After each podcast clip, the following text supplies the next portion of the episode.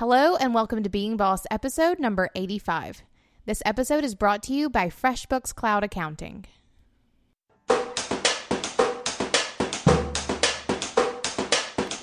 Being boss in work and life is being in it. It's being who we are, doing the work, breaking some rules, and even though we each have to do it on our own, being boss is knowing we're in it together. All right, today we want to talk all about conferences, retreats, and the importance of offline connections. Emily and I have made so many friends, creative colleagues, and even clients from meeting with people IRL in real life. So we want to talk to you all about that. We also want to talk about what it takes to put on your own conference or retreat, and we thought we'd invite our friend Kristy Oustalet on to chat with us about this. We first met Kristy when she attended our very first Being Boss vacation in New Orleans, and she runs her own conference in New Orleans called Venture Pop. She's offered us so much generous guidance to us newbies, and we want to share it with you all. Kristy is the co founder of Venture Pop, a conference in New Orleans for creative entrepreneurs, and she's also the director of operations for the nationally recognized events venue Race and Religious. In addition to the annual two day conference, Kristy plays a part in planning and logistics for over 125 events per year. Above all, she is a project manager for those who see their big ideas in full color but need the right tools to make them happen. Hey, you guys, I want to take a second to talk about getting paid. So, our friends at FreshBook Cloud Accounting are not just about tracking your income and your expenses and generating invoice, but they're really about creative entrepreneurs getting paid faster. So, I was digging through the FreshBooks blog and I found a post all about what happens whenever a client doesn't pay. And they outline some really great details, and I'll be sure to include those in the show notes. Things like don't jump the gun and assume that you're not getting paid, or simply resend invoices and follow up. But they have some really great advice about moving forward and making it a requirement for a prepayment or retainer for work, especially bigger projects. And the cool thing about FreshBooks Cloud Accounting is you can bust up your project invoices into payment plans.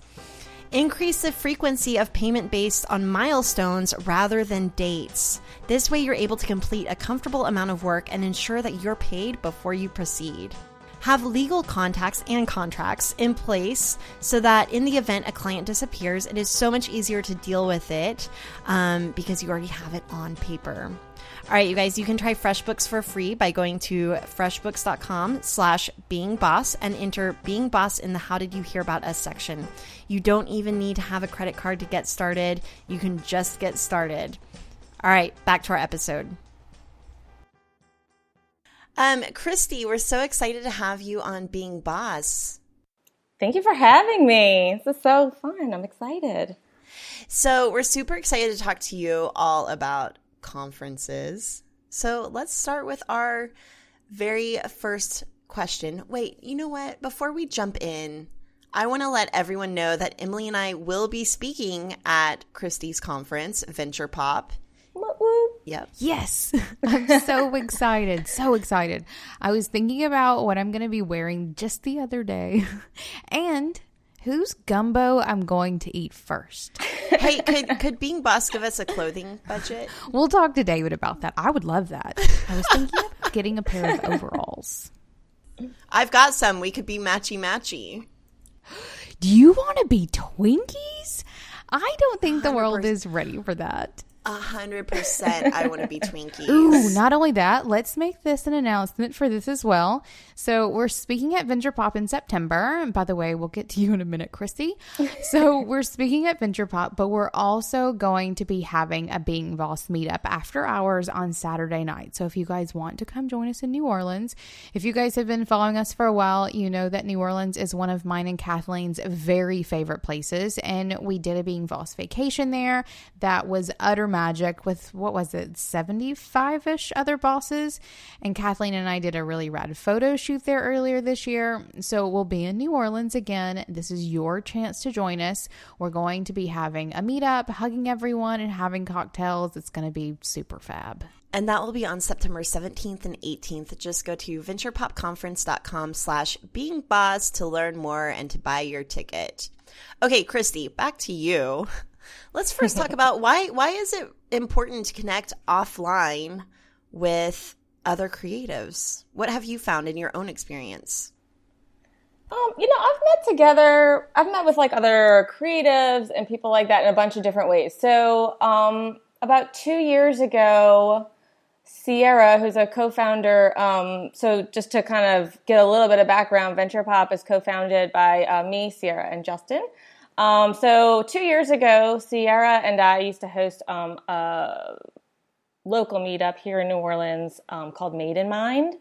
Um, and what we did was we kind of hosted about six meetups a year. So, kind of every other month, we would get people together and uh, we would either do some sort of like activity that usually promoted a local business. We tried to do that a lot, promoted a business that was opening, um, you know, was just kind of getting off, um, you know, kind of launching and um, or just really just a bar sometimes you know sometimes just a quick and easy cocktail would work. I love promoting bars and supporting them in any way that i can. I think we're all pros at that for sure. Um, so um, and you know what you learn is that everybody most people either work alone um, in their house or in a coffee shop or on a small team where you only see a couple people um, in real life very infrequently and you kind of create your business in like this little vacuum and like you forget that all these other things are going on that people actually do this and make a living doing it and um, just the support and knowledge you kind of get just by loosely talking to people over cocktails that are doing the same thing. So um, you know, meetups have definitely been uh, in our past and have kind of been a part of forming, you know, crescendoing into venture pop, I guess you would say. Um, and then, you know, I've been a part of masterminds, and I, I guess the whole bit, I just really love um, interacting with other creative entrepreneurs and just knowing that, you know, there's others out there and kind of sharing information and keeping up with like the latest things that are coming out and kind of talking about it and hashing things out. Um, even talking about like customer service problems and things like that, where you just need a little sounding board. Uh, I, you know, I just feel like there's just so much benefit to it in so many different ways. I agree. That's exactly one of the reasons that Kathleen and I started doing these in real life events. That's the way that we got together and started forming a relationship. It was this idea that you build a business in a bubble and you think you're the only one facing these problems and you're the only one who's experiencing mm-hmm. these things, good and bad. And you need people to celebrate with and you need people to be the sounding board for whatever sticky things come up. I think you can have some of that in, like, I don't know, like email chains and things like that, and even Skype sessions. But there's so much awesomeness that comes from face to face, from hugging someone and having a yeah. cocktail with them mm-hmm. and really being able to connect in that way. So, completely agree. I think that I think that giving creatives the opportunity or making those opportunities for creatives to get together and talk things out, be real humans and not screen names on a computer can be seriously monumental. Yeah, and then I think um, I think it's kind of good to do a variety of those things. So, for instance, um, like a mastermind, if you put together a group of two, three, four, you know, small group of um, people. I mean, I've been in a mastermind where our businesses were actually pretty different. Um, but I feel like the benefit there is you kind of get these little like pep talks. Like, um, you know, you can, it, it sounds a little cheesy, but you get these like real life, like, this is what you do. You know what you're doing. You have everything you need to do it. Just go do it. And you're like, okay, okay, I can do it. I can do it. Like, sometimes you just need that little, that little in-person um, kick with somebody who you meet with regularly and kind of knows you and you know you you know that they know you. So it kind of gives you that extra confidence. And then for like a meetup situation where it's more casual i mean i think it's just more fun. You can make lighthearted connections um, when you see them you know the people that would come to our meetups repeatedly you know, they really started forming like friendships, and um, it, it's just like a different tone of you know solving problems that way. Just kind of feeling like you're supported and that people are out there. And um, I mean, you usually have a lot of fun with people that you have a lot in common with, besides the fact. And then um, for things like uh, you know, like bigger things like a conference or an in-person workshop or the vacations that you guys do you know, it's like a bigger investment, but like all of that is, it's kind of all combined into one, I guess you'd say. So you kind of have, uh, you can meet people one on one, you can go with friends and kind of mastermind in the evenings or things like that, which I highly suggest. Um, you have that fun component like the cocktails and the meeting other creatives and even just like the lunch breaks kind of making small talk conversation and picking up little pieces from here and there and kind of starting to meet new people but then you have that next layer of what I think is the real value of, you know, kind of going for that investment is like the workshop component, the what the presenters bring to the stage. Um, I know with your vacations, because I went to your one here in New Orleans, um, you know, you guys hosted a really nice workshop, and so that's where I think people find the true value in investing in themselves and really learning, and that's kind of where you know, that's the baseline of nuts and bolts of business growth, and the rest can actually grow your business kind of in a social way. Um, but it actually does really kind of strengthen, you know, your next step or maybe your next three steps or something like that. Um, if anything, I think that it strengthens your connection to your own business vision and your own enthusiasm yes. for taking it to the next level. So, whenever I first started really participating in conferences, I actually hadn't done very many meetups. And maybe that's because of my location. But yeah. I remember the first time I dropped you know, probably uh, well over a thousand dollars to attend a conference. I'm pretty sure it was Alt Summit, which is a blogging conference. And the first year that I went, it was maybe 300 people. So still pretty small. And I had no idea that there would be so much energy and so many lifelong friendships formed. And I think that that's where I found the real value and that it's hard to quantify, except that now, you know, eight years after attending my first Alt Summit, the fact that many of those people I met in that very first year have become either creative collaborators, like Emily and I starting Being Boss. We met in real life at the first time at Alt Summit, mm-hmm. and um, people have become clients or or other kind of creative projects have come up. Like people have written books and have invited me to participate in their book. And so I think that those are the things that are kind of hard to quantify and measure, but really mean so much. And, and so I wanted to share this story just this last winter. I was feeling totally in a work rut. I was just, I've been in business for five years. I was over myself. Like whenever you create a business around your personal brand, it's easy to just be like, oh, I am done talking about myself. But um I, I, was I was feeling definitely in a work rut and I went down to Mexico with a few other ladies and we went to the beach once for five minutes. It was so windy and sunny. We are like, let's go back to the condo and talk shop some more. We had so much fun for three days in a row talking shop. I really, that's what sparked my interest in really getting serious about my email marketing game and content mm-hmm. upgrades. Mm-hmm. And it re energized my entire business. So that was really valuable and exciting for me. And I have found that every time I invest in traveling, I get something out of it. So I want to talk a little bit about, I just want to hear from all of you, like what are some of your favorite conferences or retreats to attend? Yeah, well, I mean, just to second that really quickly, I mean, that's really what um, what you just mentioned is so just such a big part of our planning with Venture Pop. So, you know, last year was our first year. We were just like trying to like really get it together and make it great. Um, and this year, you know, it's just like we're trying to up our game, and um, we are upping our game. And what you know, what how we're thinking about it is exactly what you just said. Um, I mean, I feel like people, you know, from a conference planning perspective, people will pay, go ahead and pay the money. Like they see the value when they're thinking about it, planning about it, thinking about investing in the people that are presenting in the workshops, you know, I'm calling them workshops, like maybe they're interactive or presentations, um, the nuggets that they know that they'll take away from the stage. But what I feel like is the true value that's like not even quantifiable um, are all the things you just mentioned. And those are all things that you just hear.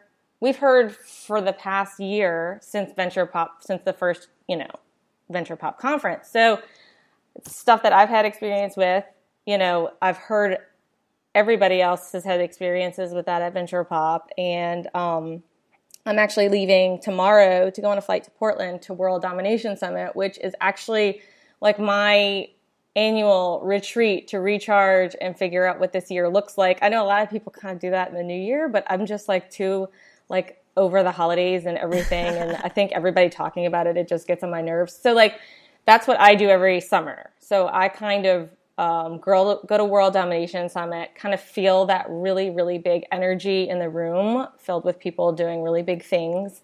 Um, and just recharge and it just resets you know your whole mindset like you were talking about about your business and where you wanted to go and where you are and like subtle little changes that make the biggest difference ever and those are things that are really hard to talk about as part of like let's just say a conference sales page or something that doesn't sound like a bunch of fluff but i mean i really think that that is the core value of going somewhere in person I agree with that. I think um, I've done. Let's see, I've done Alt Summit twice, and I think um, I think it's good, but so big that I felt like I wasn't quite getting out of it what I wanted to, maybe. And Salt Lake City's not one of my favorite places in the planet. Um, oh, I, I like going. Salt Lake City. Do you? I think it is so beautiful. I was like, if I was Brigham Young, I would have been like, God called me here too. Like, I would have chosen that as the chosen land. I mean, it's just really beautiful. well good i for some reason it's never it's never been one of my favorite places and for me like travel and place are super important so it has to be somewhere like the place has to feed my soul um so for me that was I don't know. Alt Summit was never one of my favorites. Um, I enjoyed it and I met some really cool people there. Um, but I think my favorite interactions are usually much smaller, sort of impromptu gatherings. So, like really small meetups. Uh, whenever we were living in Florence, especially, we would get together with a small crowd of of creatives there and just sort of have cocktails in the studio and chat about whatever came up. I like those smaller interactions. Whenever I think about the Boss Vacation, some of my favorite things that I get to do um, at those are the impromptu like dinners that happen sort of off to the side that aren't even like part of the main event, but are the things that come come in addition to the main event. I think that being able to share a meal or a drink with someone and talk about talk about anything because God knows anything will come up in those conversations. I know it's crazy. so, like, what do you think? Um, like, was missing with Alt Summit? Like, do you think that they intended for people to like take it upon themselves to do meetups and things like that, but it like it didn't happen, or? I think I think I went. I didn't go to their first year. That was when you went. Did you? or I think I went. Year? I went to their second year, so it was still really, really small. Right. Um, and then I went to the third and fourth year, and I think that whenever I was there, they were transitioning. Like they were transitioning from being a really small like designer conference to a very large blogger conference. And I felt mm. that I felt that what they were presenting wasn't quite as cohesive as I like I thought I was going to a design conference like Altitude Design Summit. And I get there and it's just a bunch of bloggers, which I think are really great. But I wasn't so much a blogger. I was a, wanting to be a really great designer. Um, and so that was, that was kind of, I think, the underlying thing with me. Um, but then it, in the third, second year that I went, it got so big that, um, I don't know, it was just bigger than I anticipated. And I am an introvert who likes my small groups of people. And um, it was all a little overwhelming. And Alt Summit, like Salt Lake City, I get altitude sickness apparently like a beast. And so, I especially the second time I went, I spent most of my time in bed wanting to hurl. so I, I'm an altitude junkie. I'm like, get me as high as possible. But um, I'm like twenty thousand feet. I'm good.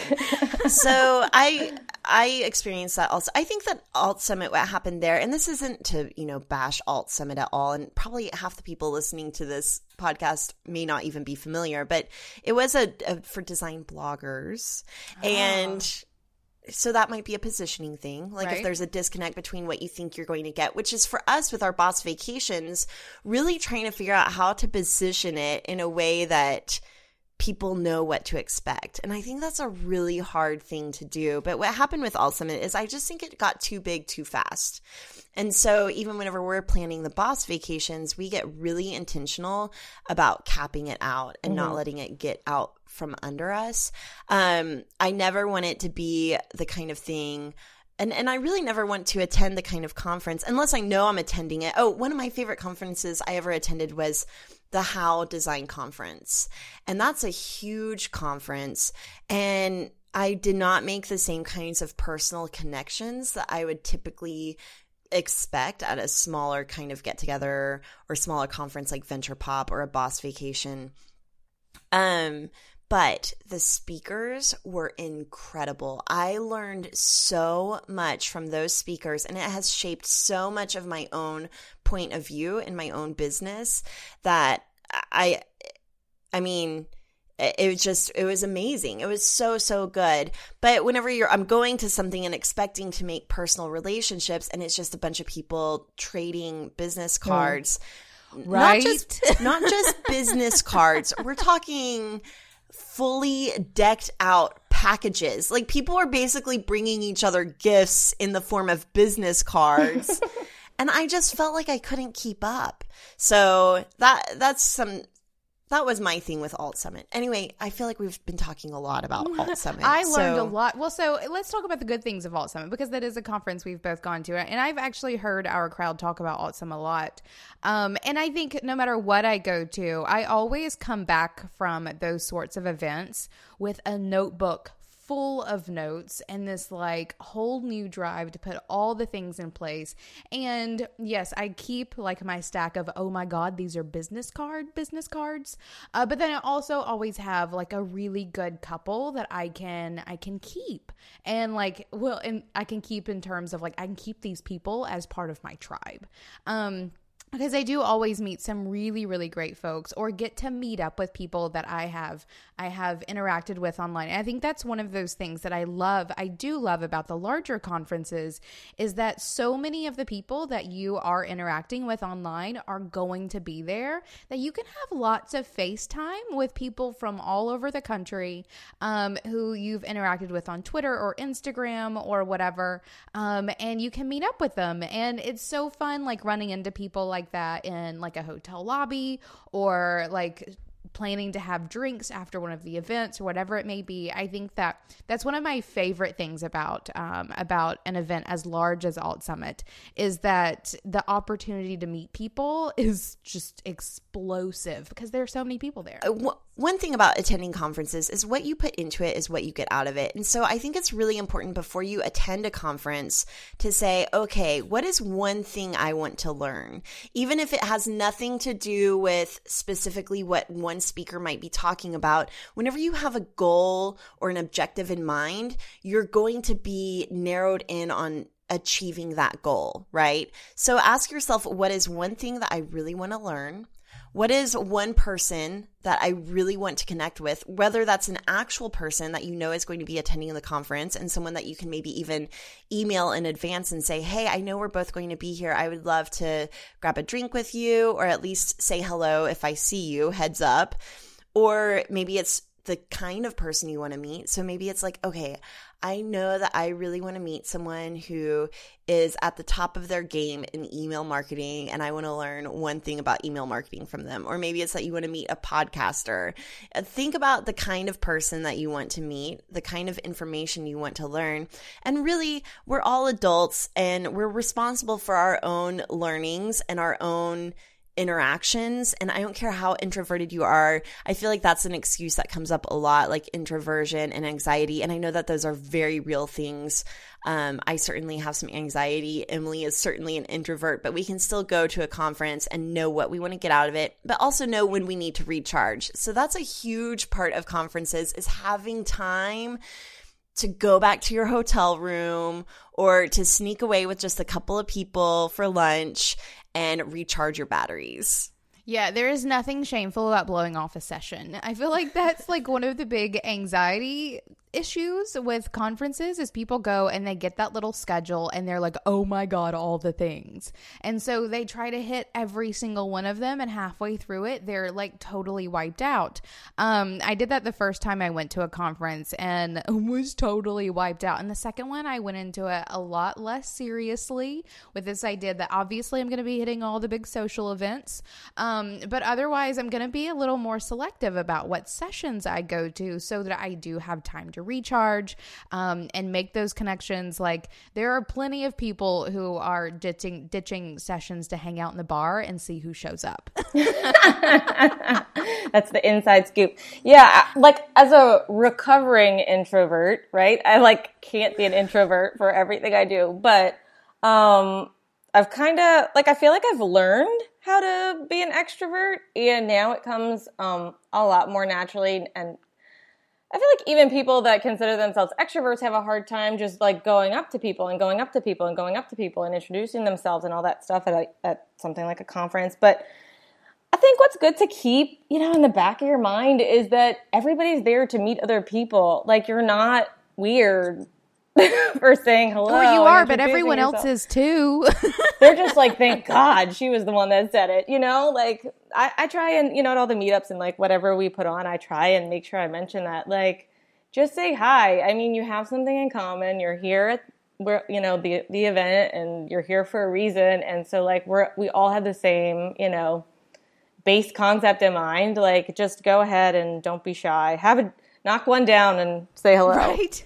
Have a drink and then go compliment someone's shoes. Like I have right. found that one of the easiest ways Ooh, to start like a conversation that. with someone is just talk about their shoes or some other accessory and the ice is broken and you're good to go.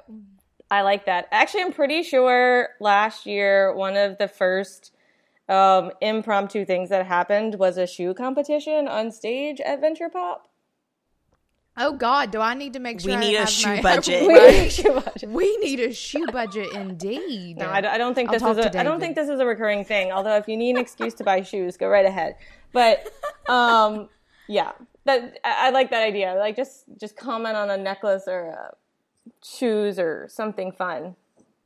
But I think also another great way to introduce yourself to someone um, without being creepy or pushy or weird is to maybe offer up a gift of knowledge or help in some way. So, for example, Kristy, whenever you came up and introduced yourself to Emily and I at Being Boss NOLA, you came up and said, Hey, like this is so great. You were so nice. You knew that we were having problems with our hotel, like that there were some logistical customer service situations happening there. And you said, Hey, I host a conference here in New Orleans. If you ever want to do this again, I will hook you up with my contacts. I have a great hotel recommendation. So you were really generous with wanting to help us have a better experience next time. Right. So so you can eavesdrop. I think.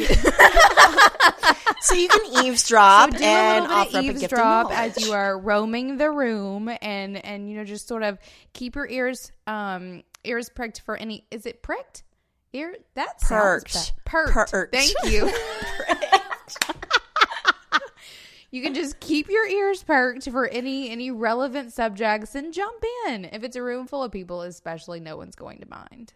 They might even appreciate it. And that's a tactic that works online too. If you're wanting to make online friends, it's really just about showing up and saying hello and offering what you have to offer. Mm-hmm. And I love the idea of like taking those online contacts and like kind of solidifying them by trying to find some people that you like either follow or have connected with online and see if they're going to the conference. That that is like a true friend for life at that point. Um, oh yeah, like you were talking about.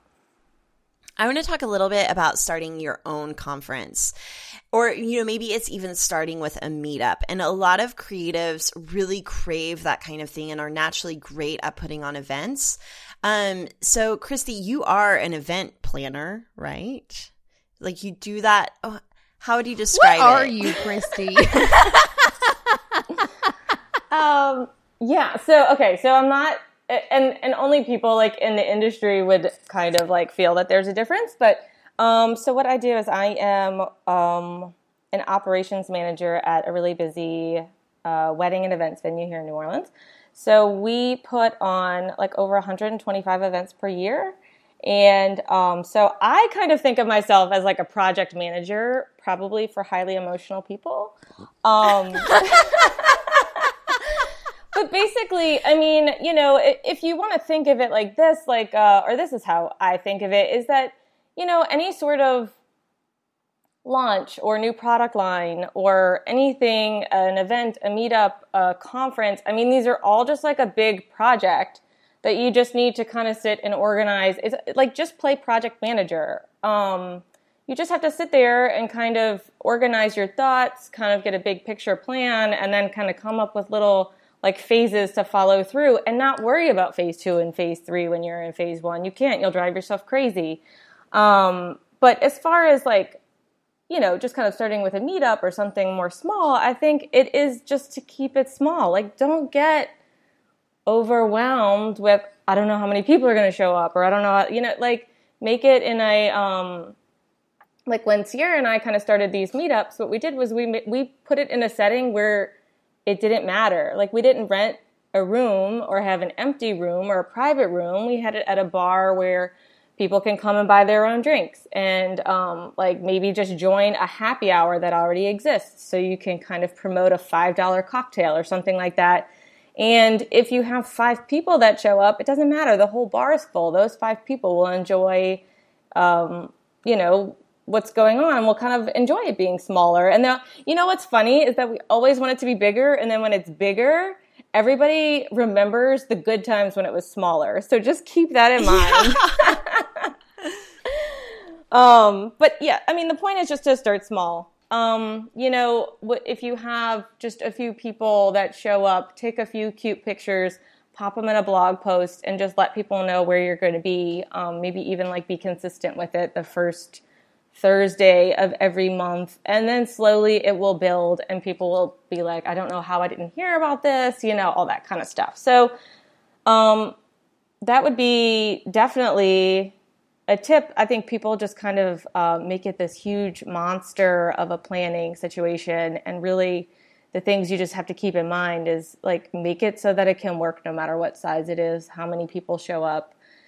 And don't apologize like oh i'm so sorry people aren't here you know just be like mm, i'm so excited that it. you are here um here's somebody i think you should meet i mean i'm just a very very very natural connector um and so i think that um trying to connect people to other people that i know would either hit it off right away or um, be a good resource for someone else um i think that's a really big value and will keep people like coming and enjoying it I think that starting with a meet off, meet off.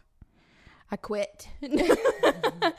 I think that starting with something small like a meetup is is certainly how you should do it. And, and, I agree. Like whenever we did the Being Boss New Orleans, like there were 75 people there, and then Miami was 50, and we so much more enjoyed the 50 people, like just sort of the intimacy of that group. Um that I think that well like all of our future vacations will be kept at a smaller number instead of a larger number. Um and I think I don't Kathleen, do you see a being boss conference in our future? You know, I've thought about it. I mean, after New Orleans, I thought maybe we could grow this into a conference. But I I really dig that 50 person vibe. And if anything I could see us getting even smaller and hosting really super small retreats with 8 people. And like let's rent a beach house get a chef and have 8 people in a beach house for a week talking shop having fun eating good food hanging out. Um, I'm actually so planning could, one of those with my friends right now yeah, ah, like, see, oh, I love it. And I've done a lot of those with my friends. Emily and I are about to go to a really small mastermind retreat. We've been masterminding with Tara Gentile for the past six months. And so we're about to go do that. And the, I, I just, you know, I keep thinking about as we scale being boss, and I certainly do want to scale it bigger and bigger. I want it to be like a household name. Whenever you think about creative entrepreneurs, you think about being boss. But at the same time, I'm starting to feel this shift in my own heart and soul, which is to really continue to connect with individuals. And what is it? You only have room for 150 people in your brain at any given time. if we had a conference of 400 people, I just don't know that I'm ready yet to hold a conference where I haven't been able to personally meet every single person there. It's hard enough with 50 people, much less 450 people. So, and I, uh, but I also think that there will be a growth mindset to that where at some point I will feel like, okay, I don't have to know everyone in this room. Oh, but I. It just depends to. on your own goals. it just depends on your goals. Right. No, I agree with that. I, I absolutely agree with that. I think that where we are at the moment, like I want to make those connections. Like I want to be in it just as much as they are. I don't want to be like the bird hovering over everyone watching all the little connections happen um and so so i agree with all of that i think that um i think that doing some smaller things is definitely where i'm at as well well, it's really interesting to add small things to the big things, which is probably like a year three VenturePOP. Um, you know, like uh, something that we're going to focus on a lot. We really wanted to do that this year, but there's only so much growth you can do in one year. Um, but definitely, I mean, really, all we hear, all we hear is that people want not only to connect more, but they don't want to do the work to connect more. Yeah. Um, so we hear that too with being boss. Yeah. I'm like, what? Just go, just go have a dream. like, we need it. We need it structured. We need That's it organized. That's the kind of work I don't mind doing, guys. Like the grand scheme of things. No, I agree, and I think that I, I think that that really is kind of well I think this is where it comes into what you were saying a minute ago, Kathleen, about like knowing what your purpose is for whatever event it is that you're wanting to have. If it's something where you want to be the ones making the connections and you want these to be really deep connections that are really long term, like keep it really small and focused. Um, but if it's something where you want to give people the opportunity to make lots and lots of connections, but also attract like big name speakers and things like that to come along, then you're going to have to do something larger. Um, I think it is just knowing what your purpose is, but also being really mindful of no matter what that purpose is, growing it from something small and then scaling it up as big as you want to make it, and not the idea of starting it with something that's huge and hoping it goes off without a hitch. I think that um, I think that I think that making offline connections is huge. You just have to go about it in the way that you really want to go about it and be really intentional about it. And that's the thing that like I don't really know how to explain is the magic that happens after you've been working for yourself all year long, hold up in front of your laptop with your resting bitch face on, just grinding out the work to finally be able to meet up with your tribe or your your friends that you haven't met yet because that's kind of the way that I think of it, it is truly magical. It's almost like the prom of the year for me. These events and getting to go to these things feels like I can get dressed. I can buy some clothes. I can put on some makeup. I love that I can analogy. Hang out with all these other creatives, and yeah. we can just have a really good time. So I want to talk about whether you are a whether you're wanting to put on your own retreat or conference or meetup, um, or you're just attending one of these things, what is something that you all would avoid doing, or what is like a failure that you have learned from either as an attendee or as someone putting these on? Well, I have probably a handful of things I would avoid. Let's hear them. Okay, well, um, so without going into too much depth, uh, so so when we started VenturePOP, our first year, what we did um, is that we we threw a Kickstarter campaign, and so we didn't want to put on the conference unless we sold X amount of tickets to the Kickstarter campaign, so that there was interest here locally, because we knew that although our ultimate goal was to have like people travel nationally, you know, from around, you know, from everywhere um, to come in for the conference to New Orleans that we did know that like you know our first year would be local supporters and people who knew us and who had kind of like been in our circles for a while. So we started with the Kickstarter campaign um, and uh, about I think maybe it was like 10 to 12 days before the Kickstarter we had reached our goal, which was exciting and um, about 10 to 12 days before the campaign closes which is when you know you get the money when it closes and you follow through um, someone with our original name um, came at us with extremely threatening emails, um, threatening to shoot down, um, to shut down our campaign, to shut down everything. Um, and so uh, that was like a really big upset that the three of us had to really kind of come together and figure out and um, hash out and move on from. So wait, so was it just kind of like a trademark incident of having the same name and you didn't know that they already had that name kind of situation? It was that kind of situation. Um, it was very skeezy on the other end, and I'll probably ah. just leave it at that because I think it's going to be pretty obvious if I talk a little bit more about who it is, and I don't really want to go that route. But um, anyway, the point is, is that we clearly we had kind of done our research before, and we looked to make sure that the name was available and all of these things. And suddenly, after the threats, they were no longer available because they were all applied for. And then oh, models no. changed after that to replicate ours, which was yes. Anyway, oh, no. point being is, um, you know, one thing is that just to make sure that the names and websites and all of those things are available, of course. Um, make sure you have all your ducks in a row. So that's kind of going into it thinking of it as a business, right? So it's not just an event, but this whole thing could turn into a business. So you need to go through the same kinds of branding processes for your event as you would for your own small business. Yeah. Yeah. And I mean, like, I feel like that's a double edged sword because, like, some people get really stuck in, like, what do I apply for? You know, what business do I apply for? What what do I have to do before I get started? And I and I hate that people get stuck in that spot. Um, and maybe like if you're a solo entrepreneur and you're kind of doing one-on-one services, that can maybe wait a little bit, um, depending on like what the situation is. But when something is pretty public, um, yeah, I mean things with your name have to be settled. Um, partnership agreements have to be signed. Uh, you know, conferences aren't cheap.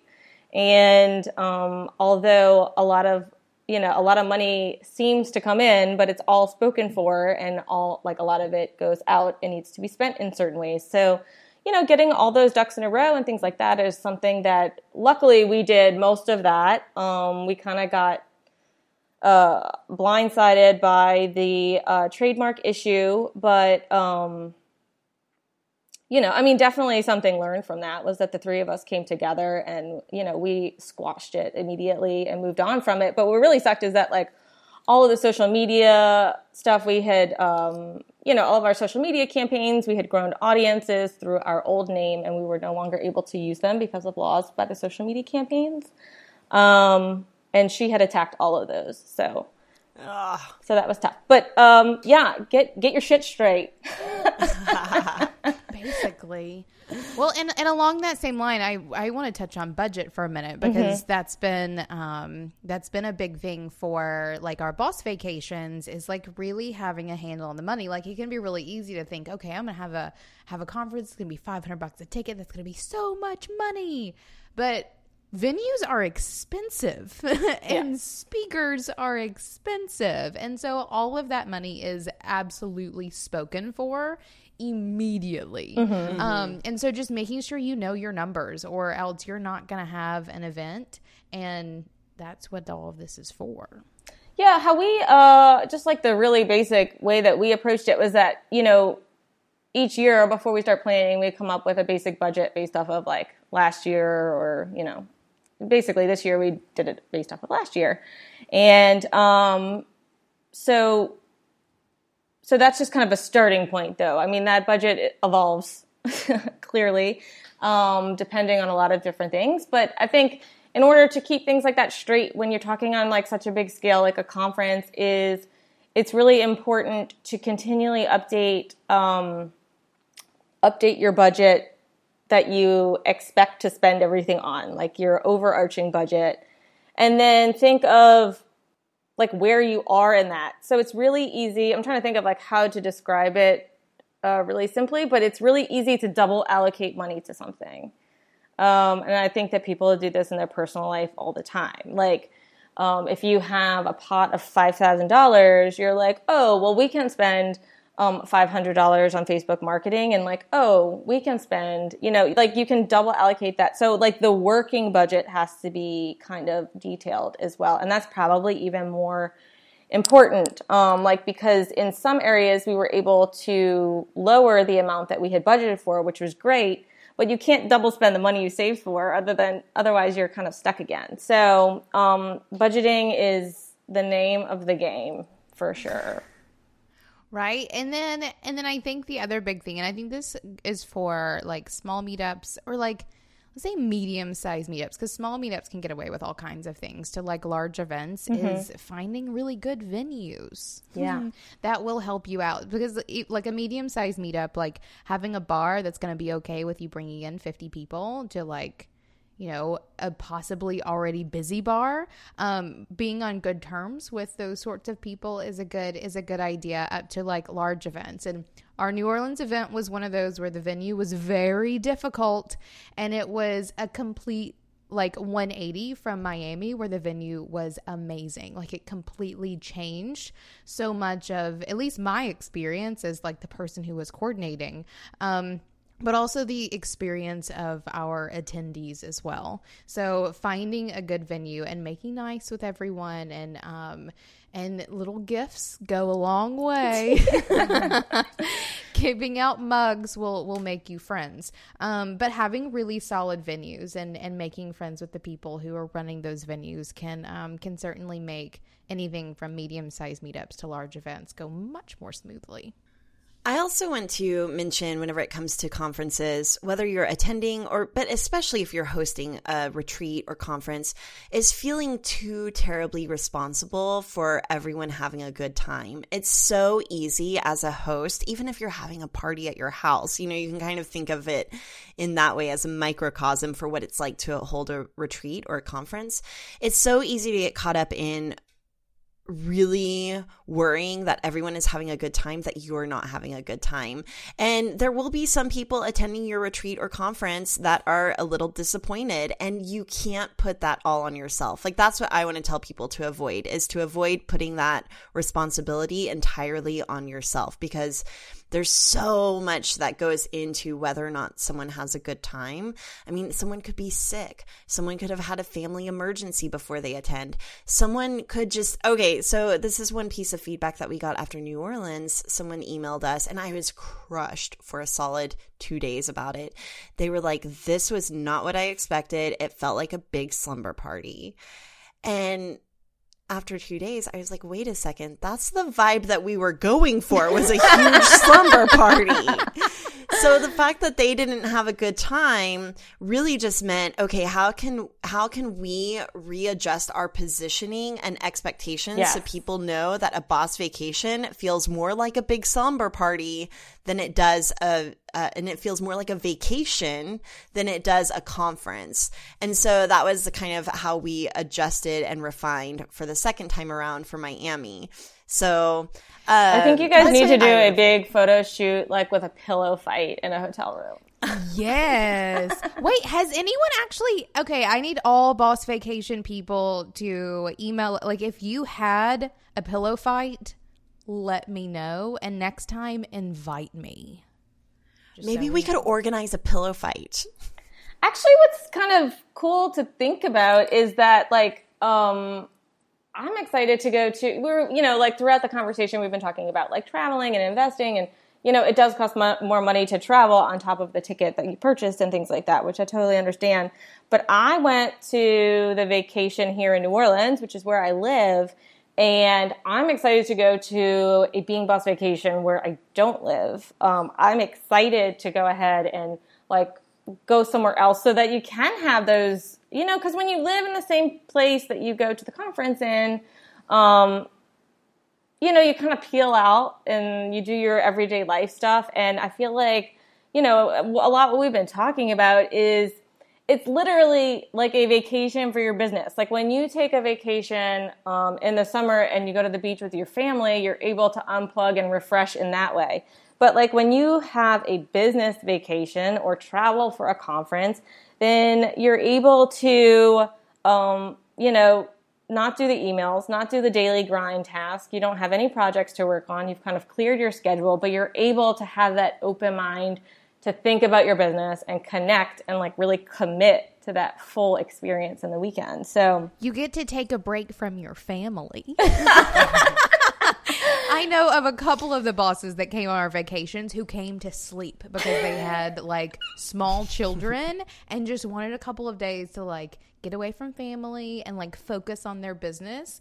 Um, and I think that's I think that's really huge too. I think being able to take yourself out of that like daily grind of Yeah. like life and work. And like for family vacations, it's getting out of work to focus on life. And for business things like this, it's about getting out of life and thinking about work. Um, and then for our vacations, it's also about like roaming a city and having fun and like apparently pillow fights that I don't get invited to. Can we um, sneak peek our next boss vacation?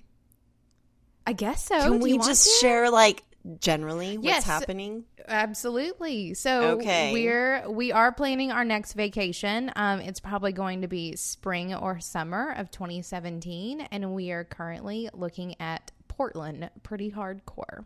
what? So, so Yay! I'm excited. I was like on the edge of my seat, wondering where that was going to be. Go ahead and write it down. Go ahead and write it down. If you're not on our mailing list, be sure to join our mailing list at beingboss.club to know all about that Right. vacation. And can we also talk about the other one? Yeah. Okay, so and and we're also doing a being boss retreat.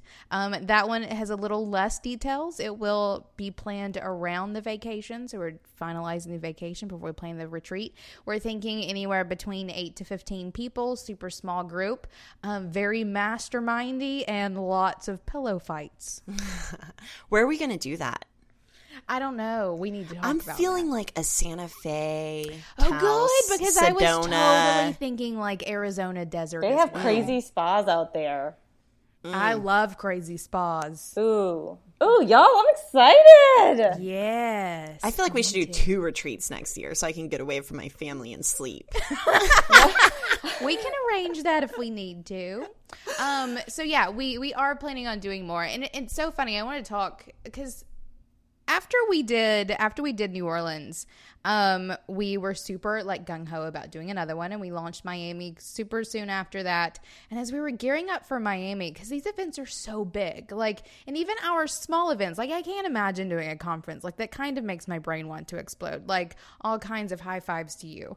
Um, but whenever I think, um, or whenever we were gearing up for Miami, we were all about like we're never doing this again. Like why are we doing this? Like planning these and the logistics and all of this stuff is this really what we want to be doing with our lives? And then once we did Miami and once we got there and the people, like this real life, you know, experiences and chatting with these people, we knew that all of that pre talk was nonsense. And that, of course, we were doing this again. Like, It's masochistic. events- It's masochistic. isn't it? It's it's unkind to yourself in the most ridiculous ways.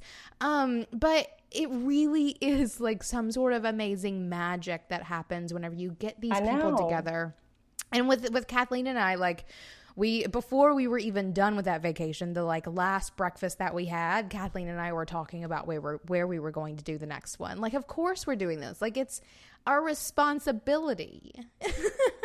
this happened yes i don't that's not uncommon i mean it's just it's a lot you know how i think of it um you know like everybody you, you guys have like experience with like art and web like when you're designing a website you have a little bit of that moment every time.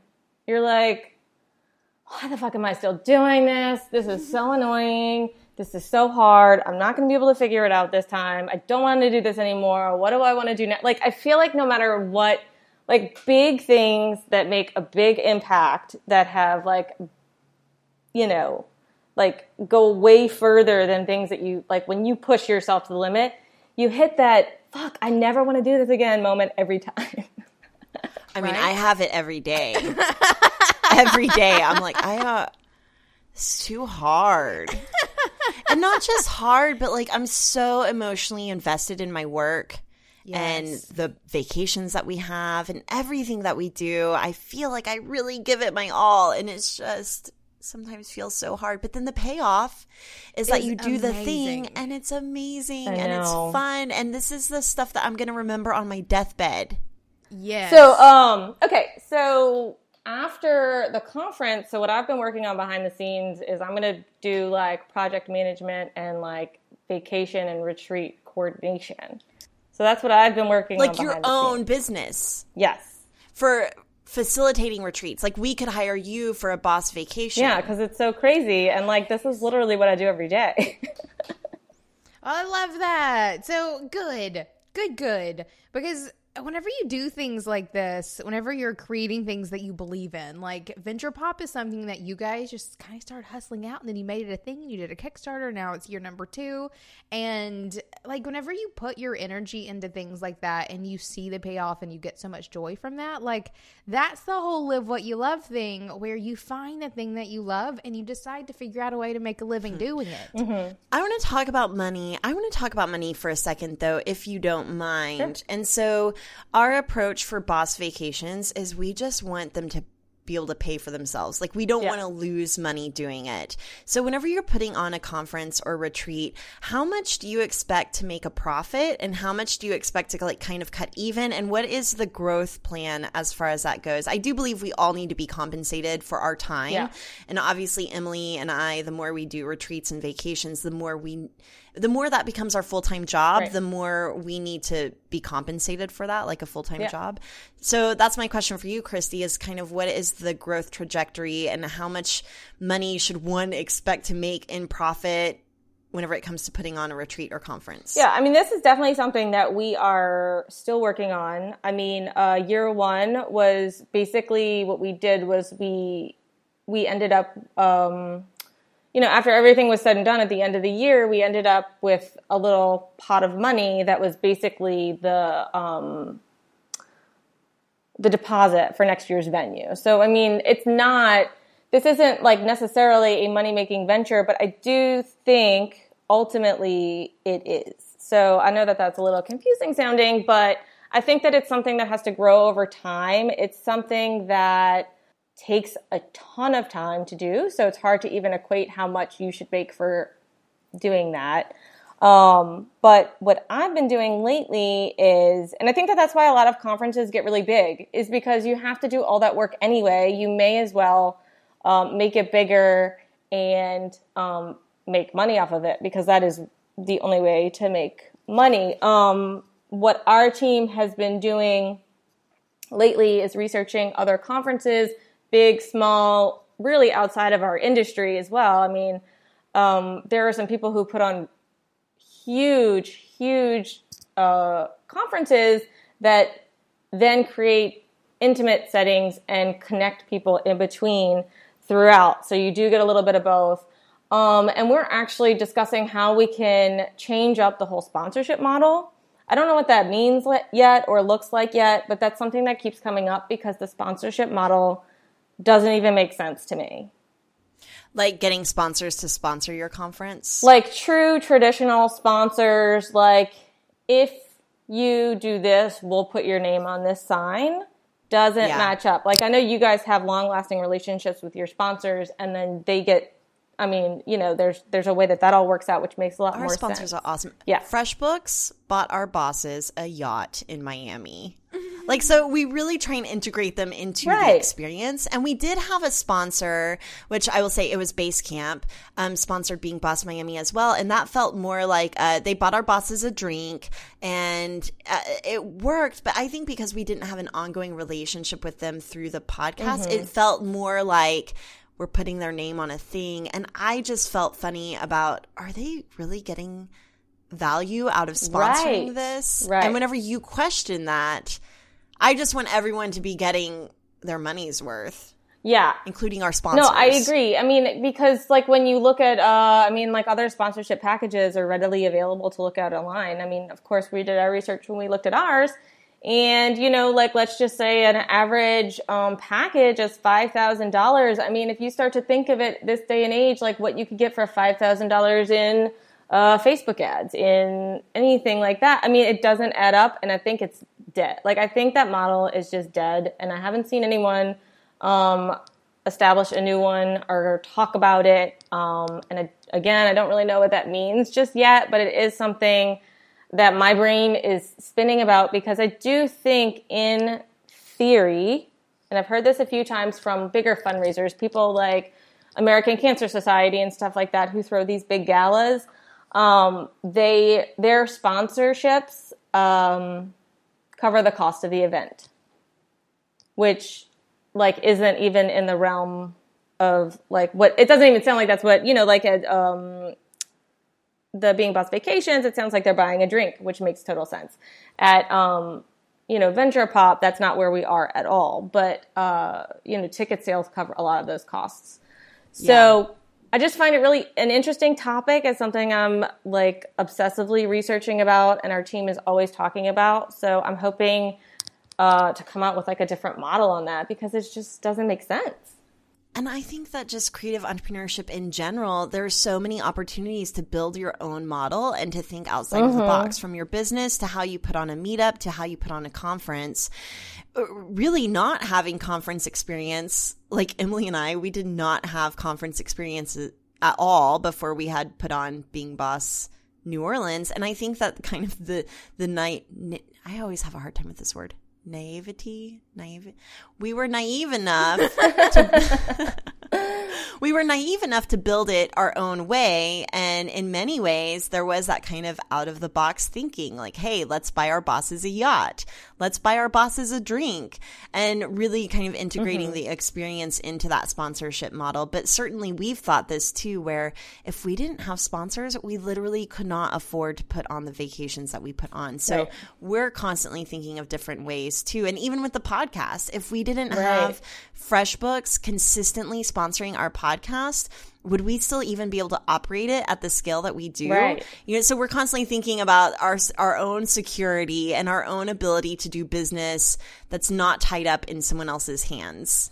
Yeah, I mean, like the in kind uh, seems to work a lot for people too. Like we have a great partnership with um, Old Number Seventy Seven, which is um, I mean, speaking of collaboration, I mean, this one is so intertwined in my personal life and in my professional life. Um, I'm really, I've become really good friends with um, the president and marketing director of the hotel um, through the events venue that I run because we send them a lot of business and just they are super supportive of, supportive of creatives and they um, helped us out a lot with speaker hotels and um, you know think just a magnitude of ways. Uh, last year, the president of the hotel delivered a, a speech that just really uh, touched a lot of people in a bunch of different ways um, last year on the stage. And so, you know, I do think that that is definitely where we get a lot of our support is through in-kind stuff that we would have to pay for anyway, um, but are able not, you know, are able to cut costs because of the in-kind sponsorship. So I think that's that's a strong thing, but you can't rely on that entirely. So I'm still kind of framing up what that other piece looks like. We should do a pillow fight photo shoot with Sarah Becker Lillard, who did our photo yes. shoot in New Orleans at Race and Religious, yes. thanks to Kristy. We should do a photo shoot at Old Hotel number 77 whenever we're staying there yeah. and do a pillow fight photo shoot. That's what we should do, Emily. We need one with like feathers that explode. Yes. Like, we'll get some feathers and just like crazy. Yeah. In our underwear. Get really cute pajama set. Don't make me laugh. David, budget in cute pajama set. Right, lingerie. lingerie. I'm working on my six pack right now. oh, I love that idea. Yes. yes. Okay. All Done. Right, perfect follow All up right. with Sarah and see if she'll do it. Will do. Which I do want to give you guys a shout out because Kristy, you all of our photo shoot that you see on beingboss.club, like the witchy shoot, was at Race and Religious thanks to you. So thank you and so that much. That is for... the coolest venue. Oh, like I will so live cool. there someday somehow. And maybe it's just like I accidentally fall asleep on the sidewalk or something. That's that may be how I live well, you guys, You guys will love this last you know, it uh we we close every August for repairs. So, because um, the house needs so much work, it gets such a beating throughout the year. And last week we had um, a vendor party. So, all of the vendors, like all of the caterers and the photographers and the florists that work there throughout the year, we had them over of course, it's a bunch of party animals, so we had a blast. And we hired a um, a tarot card reader and a palm reader to be in the downstairs slave quarter where a lot of you guys uh, photos are. That was fun. Oh, that's exactly what I wanted to do in that space. Magic. Good. We have a Coolest resident space ever. We have a resident palm reader. Do you? Mm-hmm. That's cool as shit. She's on speed dial. Um, you know, you guys, that was my first time I've love ever New done that. I know I hear you guys talk about it a lot, and uh, like this whole world of um, palm reading, tarot card, like that's all over my head. I don't. You live in New Orleans. That is like, yeah. Uh, you guys really highlighted that for New Orleans. I don't even. I oh, didn't even realize that was like. Girl, look, you need to come hang. How? And maybe this is all just off. How free are you going to be that weekend? Like, can I snag you away for like a dinner or something? Yeah, let's Maybe. do it. Or like Oh, I a would love late that. breakfast? No, maybe Okay, not I have to mention last time though we had dinner with Kristy. Yeah. This should be after. tables. Can this be after?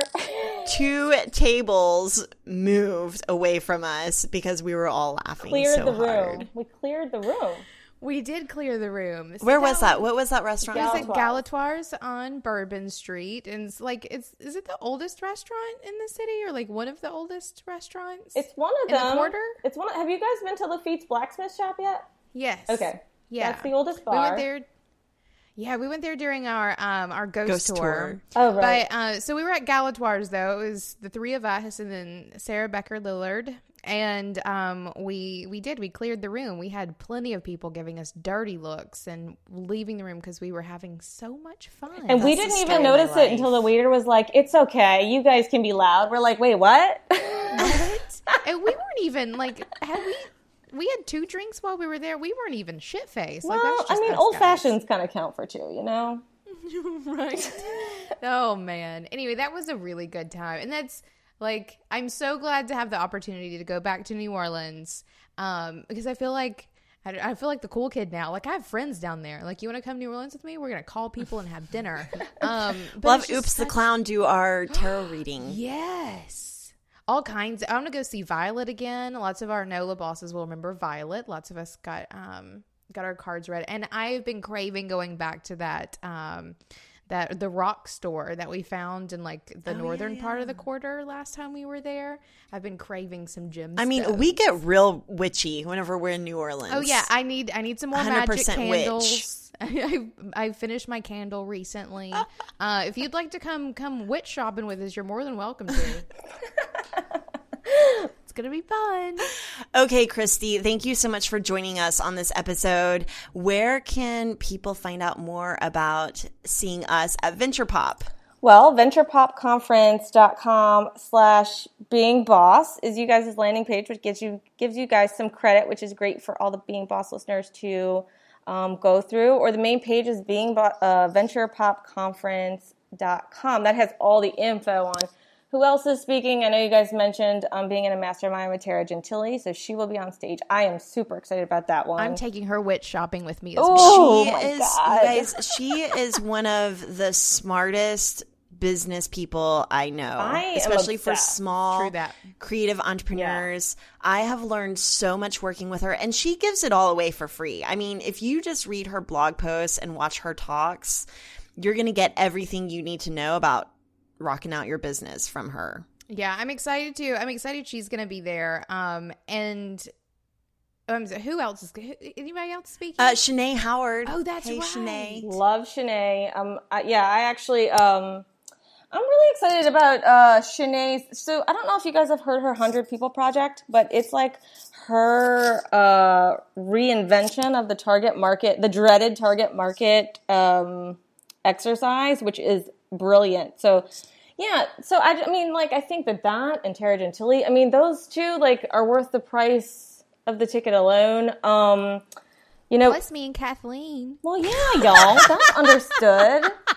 That's understood. Um, right and then you'll also be able to be in new orleans with us um, and then the meetup the being boss meetup so all of our listeners um, come to old hotel 77 their bar is it Compère Lapin Compare le pain. Is? Oh, Compare. I will never be able to say that. right don't ask kathleen the name of the bar it won't be cute Wait, And so actually do you that's guys not that- finalized yet Do you? So it, it will be. It will be. I'll, will I'll get it done this weekend. So, do you guys know that? Um, you know who who runs the restaurant in Compère Lapin?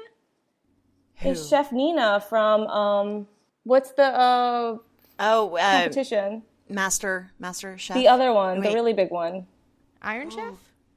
No, not Iron Chef. The one with Food um Network. Tom K- Yes. Colicchio. Yes. Anyway, she was a fan favorite. She is the head chef at Compère Lapin. Nice. Yeah. I, I wonder if we could do a podcast interview Right? with her. I also She's want to do one shy. with John Besh. Guys, let's like, what if I run into John Besh again? Again, you did? Haven't I told you this story? Well, I thought I thought it was like a um, like a manifestation kind of thing, not like a I real thing. I ran thing into that him happened. twice in my life. What? Yeah, I, I, uh, well, ran in, well, yeah. So when I was in Chicago two years ago, Dave and I were walking down the street and we're like at a stop, like crossroads or whatever. Ooh, and I look over and he's sitting at a restaurant, um, and like looks at me and I flip my shit. Like I had a moment of, oh my god, he saw it happen.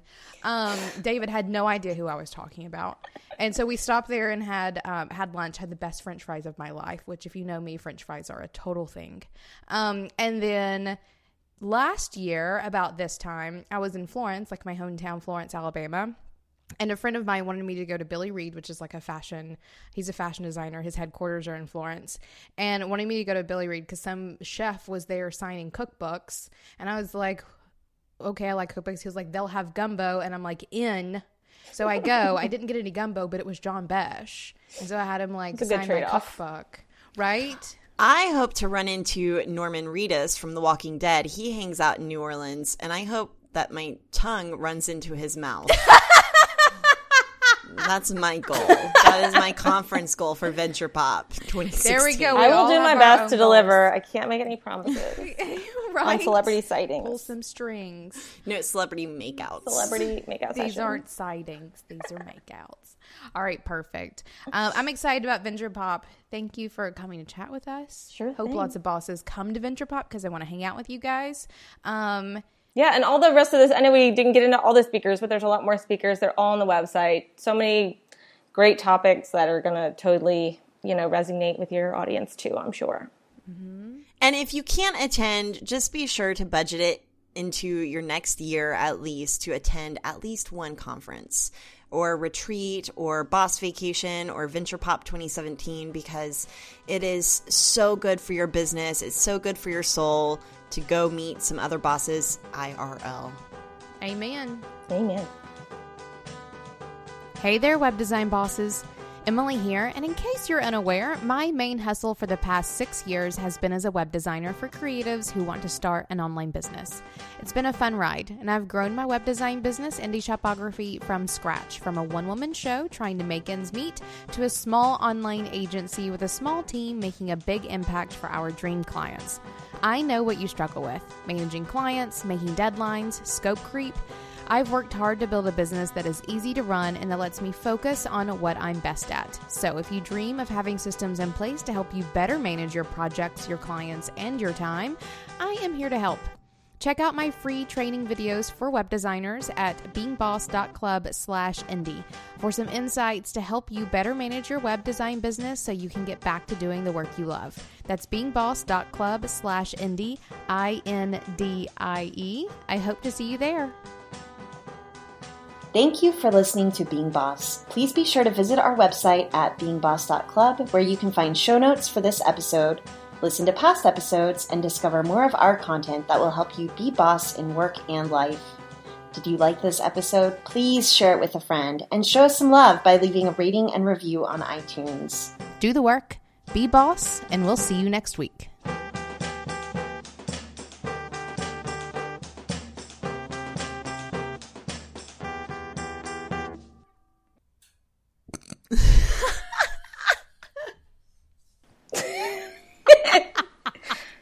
Was that a knowledge bomb or something?